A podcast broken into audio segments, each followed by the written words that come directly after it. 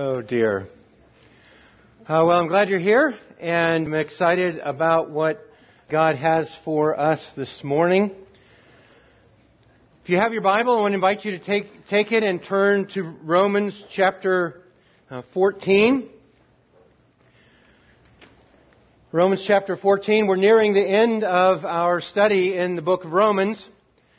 And in that book, it's been a delight for us to to see the vision that, that God has for a community of faith. That community of faith, I think He intends to deliberately be dependent upon Jesus and be so determined to love Him that they transform the Roman Empire. I think that's the vision that He has for the church in Rome.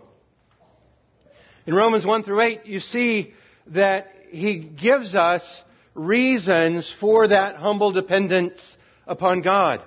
The fact that all have sinned and fall short of the glory of God. The fact that there is no one that does good. There's not one that's righteous. And even our best efforts to keep the law fall short.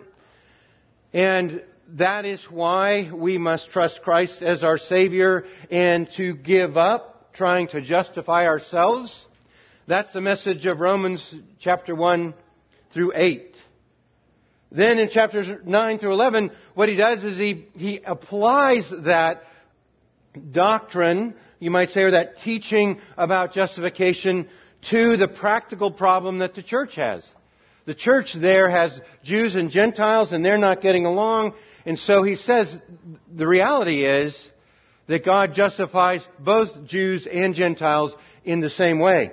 Everybody comes to God according to the same rules. You must trust Jesus to be your Savior. And so in doing that, he levels the playing field, said one is not better than the other. There's not an ethnic or racial advantage. All must come through faith in Christ. And so he invites the whole community to deliberately depend upon Jesus. But then in Romans chapter 12 through 15, where we are Today, he, he uh, encourages the church to be determined to love one another. He makes the case that uh, those who are loved by God will love other people. And so we're invited this morning into a life of love, into a supernatural way of living that is impossible if, in fact, we're trying to measure up, trying to do our best, trying to impress God with our righteousness. Our only hope is to find Jesus to be our Savior, and when we do, we find love from God that we can share with other people. So let's read Romans chapter 14. I'll begin reading in verse 13. Therefore, let us not pass judgment on one another any longer, but rather decide never to put a stumbling block or hindrance in the way of a brother. I know and am persuaded in the Lord Jesus that nothing is unclean in itself, but it is unclean for anyone who thinks it is unclean. For if your brother is grieved by what you eat, you are no longer walking in love. By what you eat, do not destroy the one for whom Christ died. So do not let what you regard as good be spoken of as evil. For the kingdom of God is not a matter of eating and drinking, but of righteousness and peace and joy in the Holy Spirit. Whoever thus serves Christ is acceptable to God and approved by men. So then let us pursue what makes for peace and for mutual upbuilding. Do not, for the sake of food, destroy the work of God. Indeed, everything is clean, but it is wrong for anyone to make another stumble by what he eats. It is good not to eat meat or drink wine or do anything that causes your brother to stumble. The faith you have, Keep it between yourself and God. Blessed is the one who has no reason to pass judgment on himself for what he approves. But whoever has doubts is condemned if he eats, because the eating is not from faith. For whatever, he, for whatever does not proceed from faith is sin.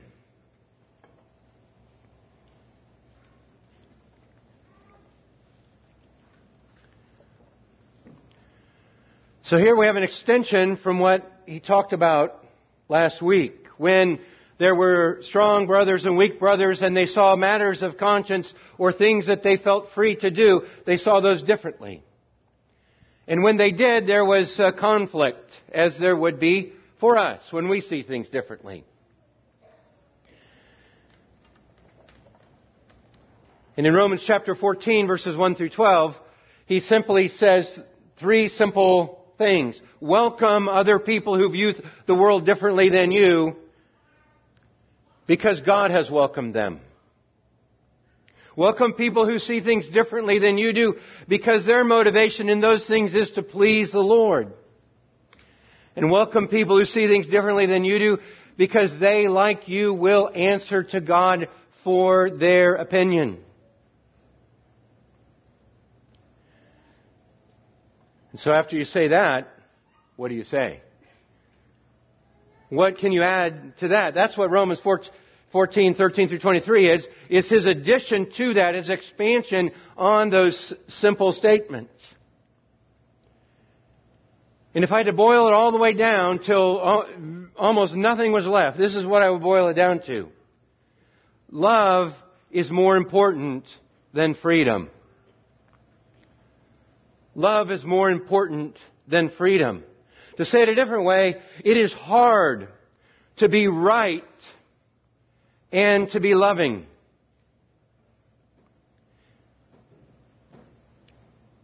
It's hard to be right and loving. See, it's easy when you know that you have the truth on your side to have an edge about you. It's easy when you know that you have made the best decision possible to look down on people and make other decisions. It's easy when you're right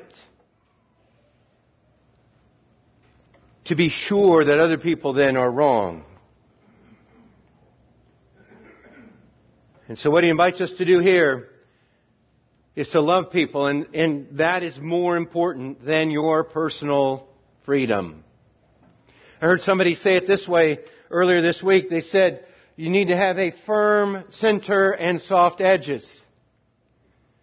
You need to be full of truth for sure, but also full of grace, just like the Lord Jesus, who came full of grace and truth.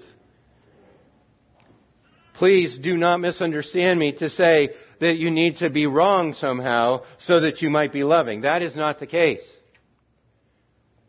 The invitation is to be right and to still be loving. That's what he's telling us in Romans chapter 14. And so, in verses 13 through 16, he makes that as clear as he possibly can. That freedom, when you are, when you are right, is great until it's not great. Freedom is great until it's not great. Freedom in the matter of food is right, but to eat, even when you're free to do so, isn't necessarily loving. He says, don't pass judgment on one another any longer, but rather decide never to put a stumbling block or hindrance in the path of a brother. I know that nothing is unclean of itself. But if your brother is grieved by what you eat, you're no longer walking in love. And here in those verses, he gives five really strong statements. And I'm going to, I'm going to paraphrase what you have there in your text so that you feel the strength of them. The first one is don't judge. Don't judge except to judge not to put a stumbling block in front of a brother. If you want to make a judgment, put a judgment on yourself so that you don't put a stumbling block in front of someone else. It's interesting, he says don't judge, but then it's okay to judge, provided you judge the right thing. The right thing to judge is yourself. so that you don't inadvertently cause someone that you ought to love to stumble. The second statement that comes out of those verses is that nothing is unclean of itself, but your conscience can make it unclean. Paul remembers the lessons of the early church. They paid their dues on this. Uh, it was hard. It was a hard fought battle. In Acts chapter 10 and 11, we have uh, Peter realizing really for the first time that it's okay to eat uh, various kinds of meat and not to follow the Old Testament ceremonial law. In Acts chapter 15, you have the, the church um, deciding not to put an additional stumbling block in front of the, the, all of the new believers, but rather to give them freedom. Because nothing is unclean in of itself. But, and here's, a, here's the, the, the problem that he's addressing in this text. Your conscience can make something unclean, or can make something, shall I say, dirty for you.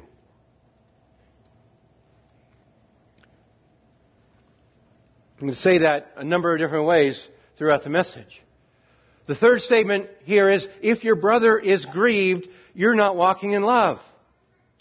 If your brother is grieved, you're not walking in love. The whole thing here is an invitation for you to think of the other person instead of yourself. To pursue the good of somebody else instead of to pursue your own good. And so if your freedom is a problem for someone else, the only loving thing for you to do is to limit your freedom. If you don't do that, he says, then in verse 15, you destroy the one for whom Christ died. So don't destroy the one for whom Christ died. When you put it in that, when you put it in that frame of reference, it is, it is really a big problem. I, I think about this all the time. When I, when I interact with people and when I'm talking to someone, even when I'm talking to you this morning, I don't want to talk about this in such a way that destroys someone for whom Christ died. I don't want to talk about even this in such a way that gives somebody license or, or, or constrains someone so much that they just say, forget it. But it's easy to do that. It's easy to exercise your freedom and have somebody say, I can't tell right from wrong anymore. Why even try? So don't destroy one for whom Christ died. And then, verse 16, a strong statement comes out of there. Surrender what you regard as good so that someone else does not experience it as evil. Surrender what you regard as good so that it is not experienced by someone else as evil. Someone in my life group, we talked about this last week and they helped me they help me get this, I think, right. Because what the idea is here is that this, this person who has freedom can do what he's free to do. And when he does that, someone else can look at that thing he's free to do and say, forget it. You shouldn't be doing that. That's wrong. And so, better just to not do it and not subject that thing you're free to do to someone else's judgment so they think it's evil or think you're evil for doing it. My experience is that most of us don't think of other people this much. We might think of other people just a little bit. We might, we might think about them, you know, when we, when we see them on Sunday or maybe you see them in a life group and you think about, oh, I wonder what's good for that person. And you spend about this much of your week thinking about other people. But what he's inviting us to do here is when you're doing anything, you're thinking about what is good for somebody else. And so, don't let your freedom be great for you and bad for someone else. In verses 17 and 18, he provides another reason why love is more important than freedom, and that has to do with the big, big picture of God's kingdom. He says, For the kingdom of God is not a matter of eating or drinking, but of righteousness and peace and joy in the Holy Spirit. Whoever thus serves Christ is acceptable to God and approved by men. What he's saying is it is the internal transformation of a person by the Holy Spirit that determines whether they belong or not not how they perform on some external litmus test. What matters is has someone been transformed by the Holy Spirit? Not do they do every little thing the same way you do it.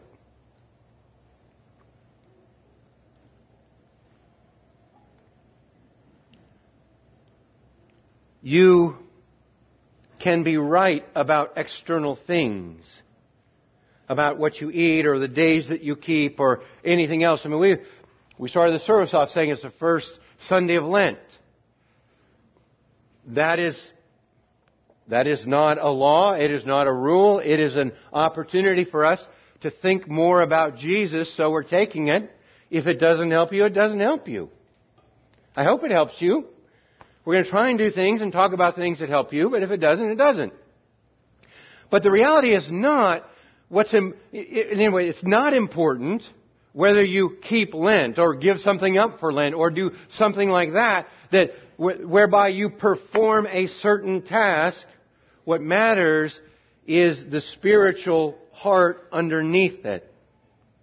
It's not the external things, because the external things do not reflect the nature of the kingdom of God. The principle of God's kingdom is an internal principle, not an external principle. You can be right on the outside and wrong on the inside.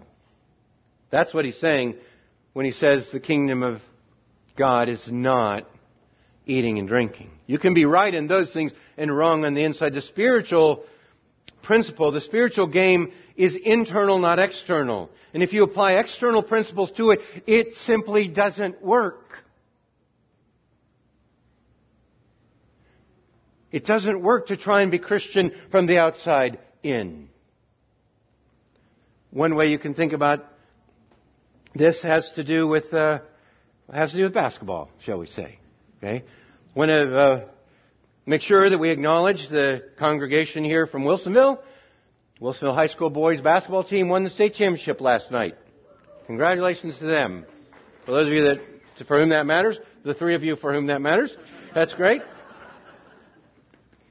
But I assure you that they won the state basketball tournament because they applied the fundamental principles of good basketball to their game. They did not apply, apply the principles of wrestling to their game. Because the wrestling's a different thing. And you wouldn't look at that basketball team and say, they are not very good at wrestling. It wouldn't matter. They're playing a different game. And you see, a Christian is playing a different game than the external game. The external game, what measures everything by uh, eating and drinking and keeping days and measuring up and dressing right and being at the right things, doing all of the, the things everyone expects you to do, that's not the, that's not the game we're playing. We're playing a kingdom of God game that is all about righteousness and peace and joy in the Holy Spirit. And to measure success by the wrong game will get you all goofed up. Just by, like trying to measure a basketball game by wrestling rules, that doesn't make any sense at all. And you know that, but somehow we still apply the wrong rules to our faith. When you measure, when you major on spiritual things and not external things, he says in verse 18, you're acceptable to God and you're approved by men.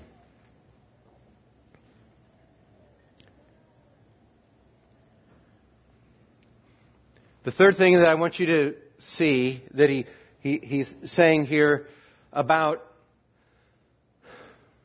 being right and being loving is to pursue peace, to build people up, and avoid adding stumbling blocks. Pursue peace and mutual upbuilding, verse 19. Do not, for the sake of, the, of food, destroy the work of God. Everything's clean, but it is wrong to make another stumble by what you eat or what he eats. It is good not to eat meat or drink wine or do anything that causes your brother to stumble.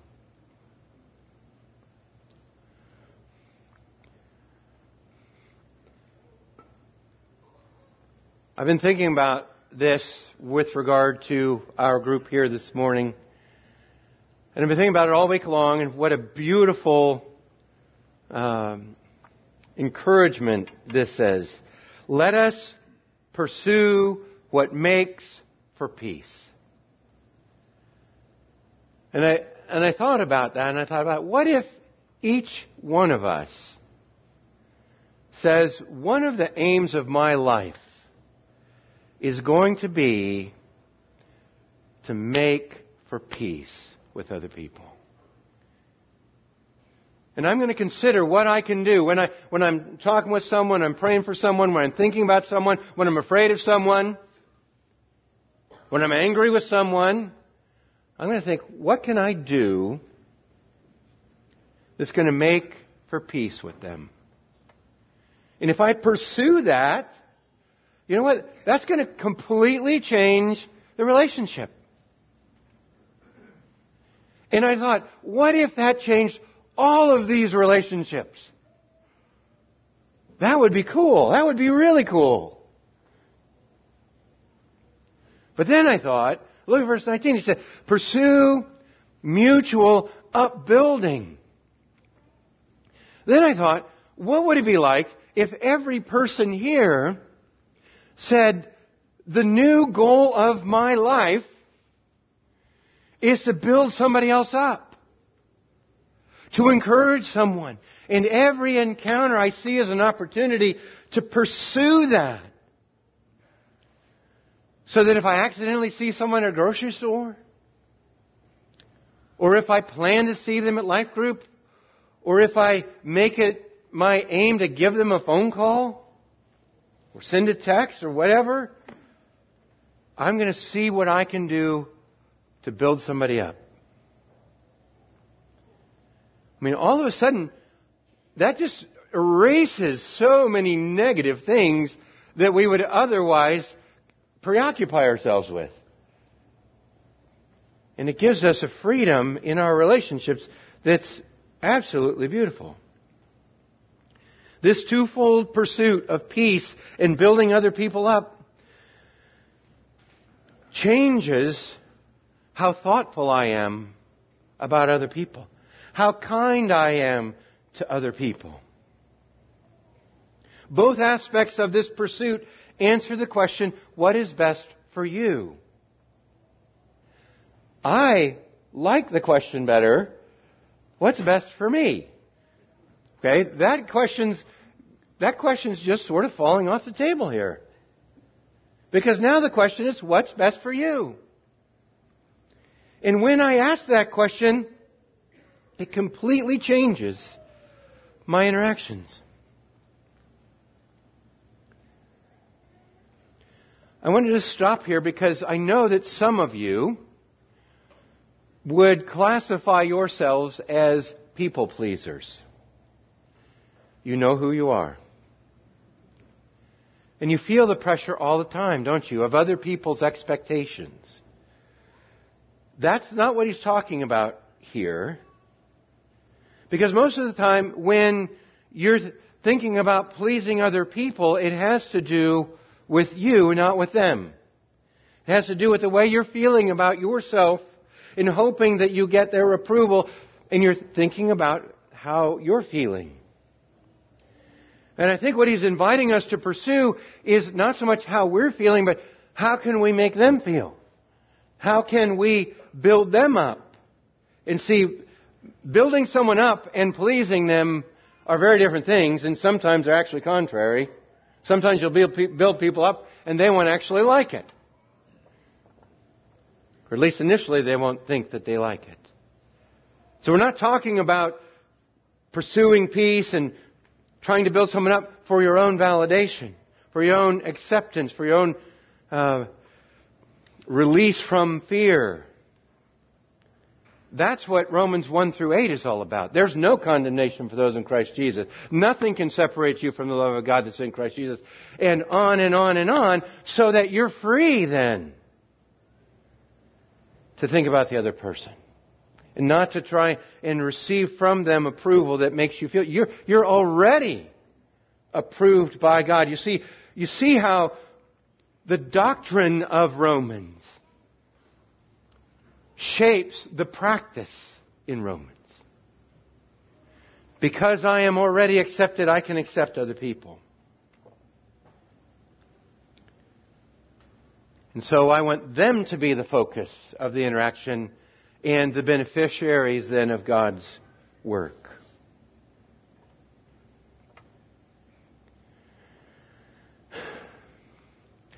I think I need to stop and just point out that if you are careless about these things, you can destroy the work of God. I think I need to stop and talk about that and draw your attention to that because he says it twice. You can destroy the one for whom Christ died. You can destroy the work that God is doing in them if you're careless about your freedom if you're thinking more about your freedom than you are loving someone else.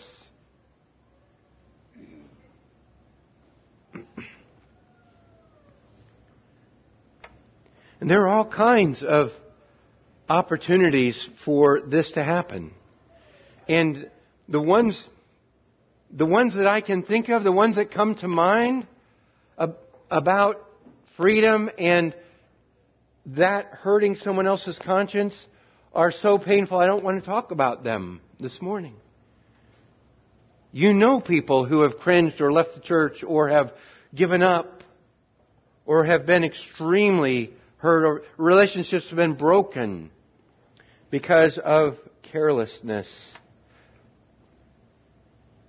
And so while an activity can be right, doing it might be wrong because it might cause someone to stumble.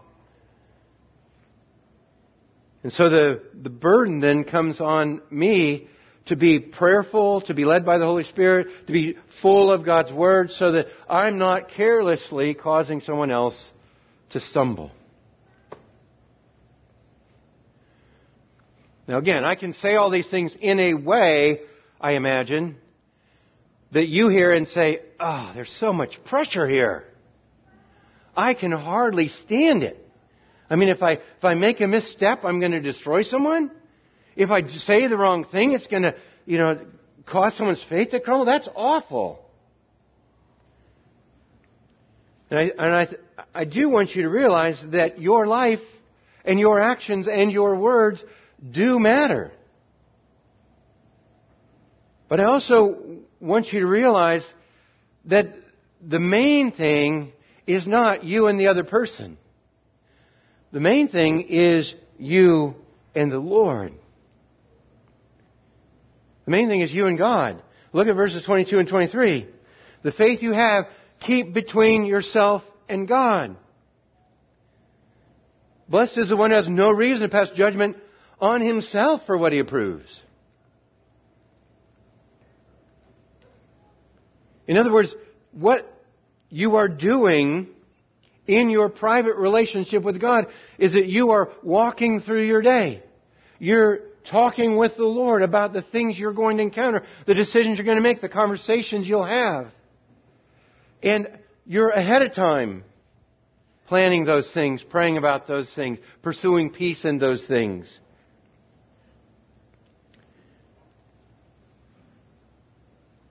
And you're approaching God about your freedom and about the things that you would otherwise do or not do.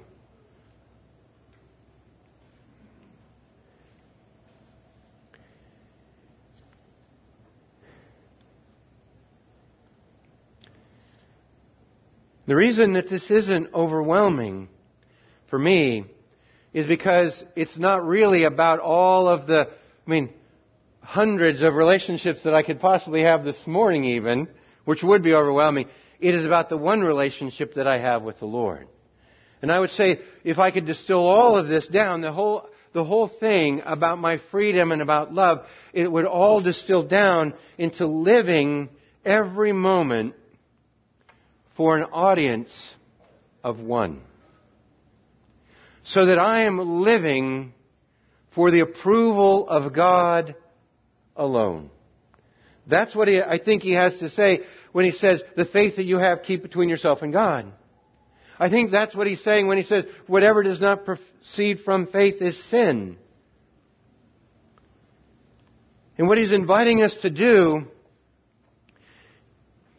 is to live in a way that pleases God, whether you feel free or constrained.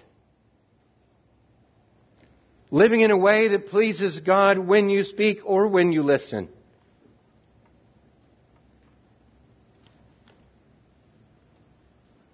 Having in mind a God consciousness while you're eating breakfast, while you're driving your car, while you're taking a break at work, while you're on social media. Because ultimately it is my pleasing God and my at least attempt and my focus at pleasing God that then frees me to be loving toward other people. I said earlier that an activity might be wrong because it causes someone else to stumble. And I can't know that all the time. And so I want to bring those things before the Lord. But an activity might also be right but wrong for me because my conscience won't permit me to do it and still believe I'm pleasing the Lord. Because ultimately, what matters is not what I do, not the external thing that I conform to or participate in, but whether or not I'm pleasing the Lord.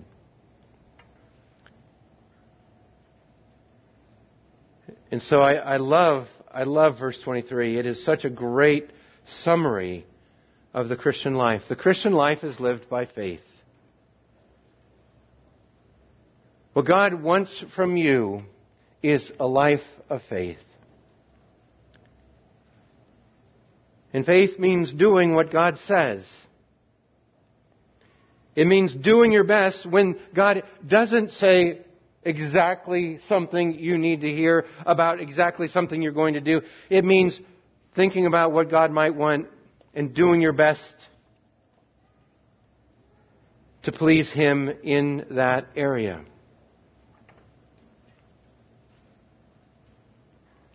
Living a life of faith means I'm going to trust God that pursuing love toward you is going to be better than pursuing my own thing.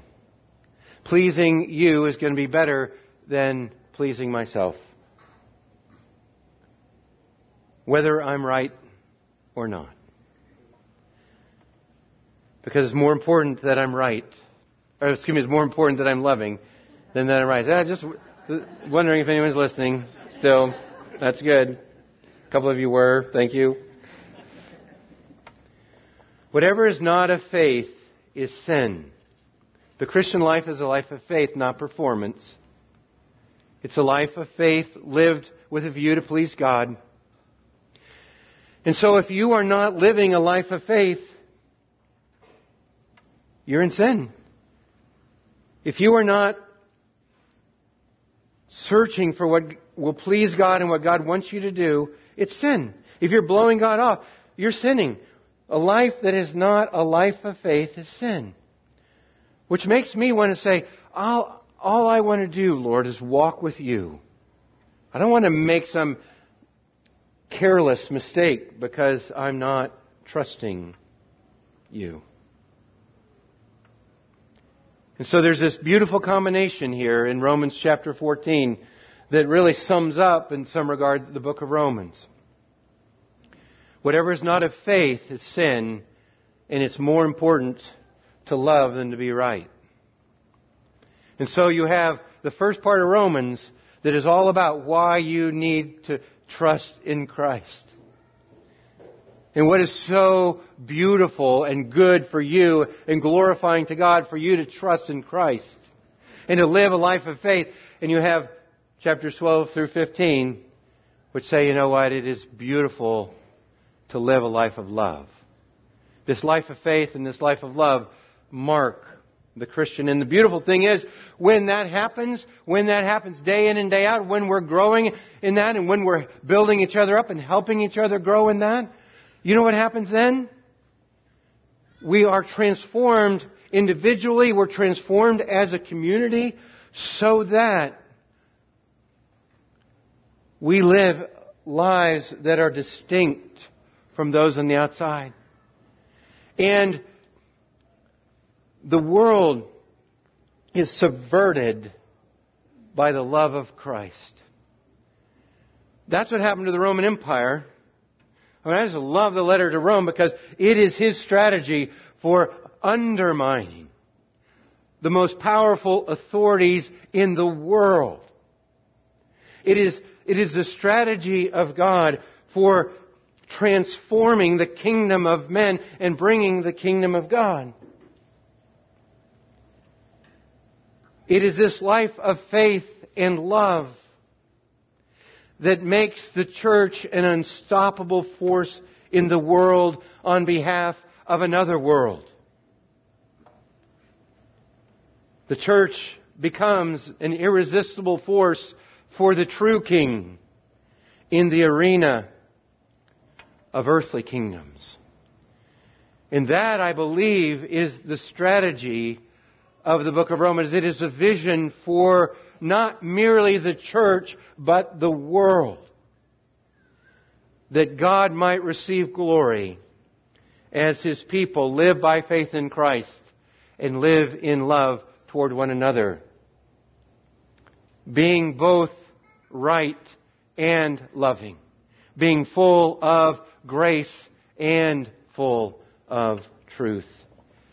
May God help us. Let me pray.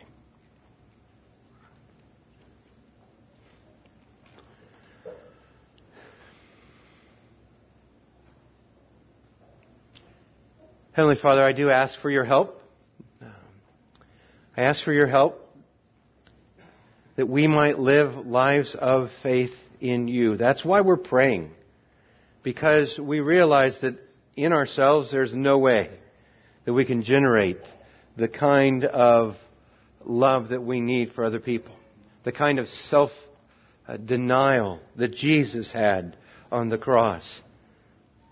Father, there's no way that we can esteem others as more important than ourselves apart from your grace and work in our lives. And so we come back to the cross.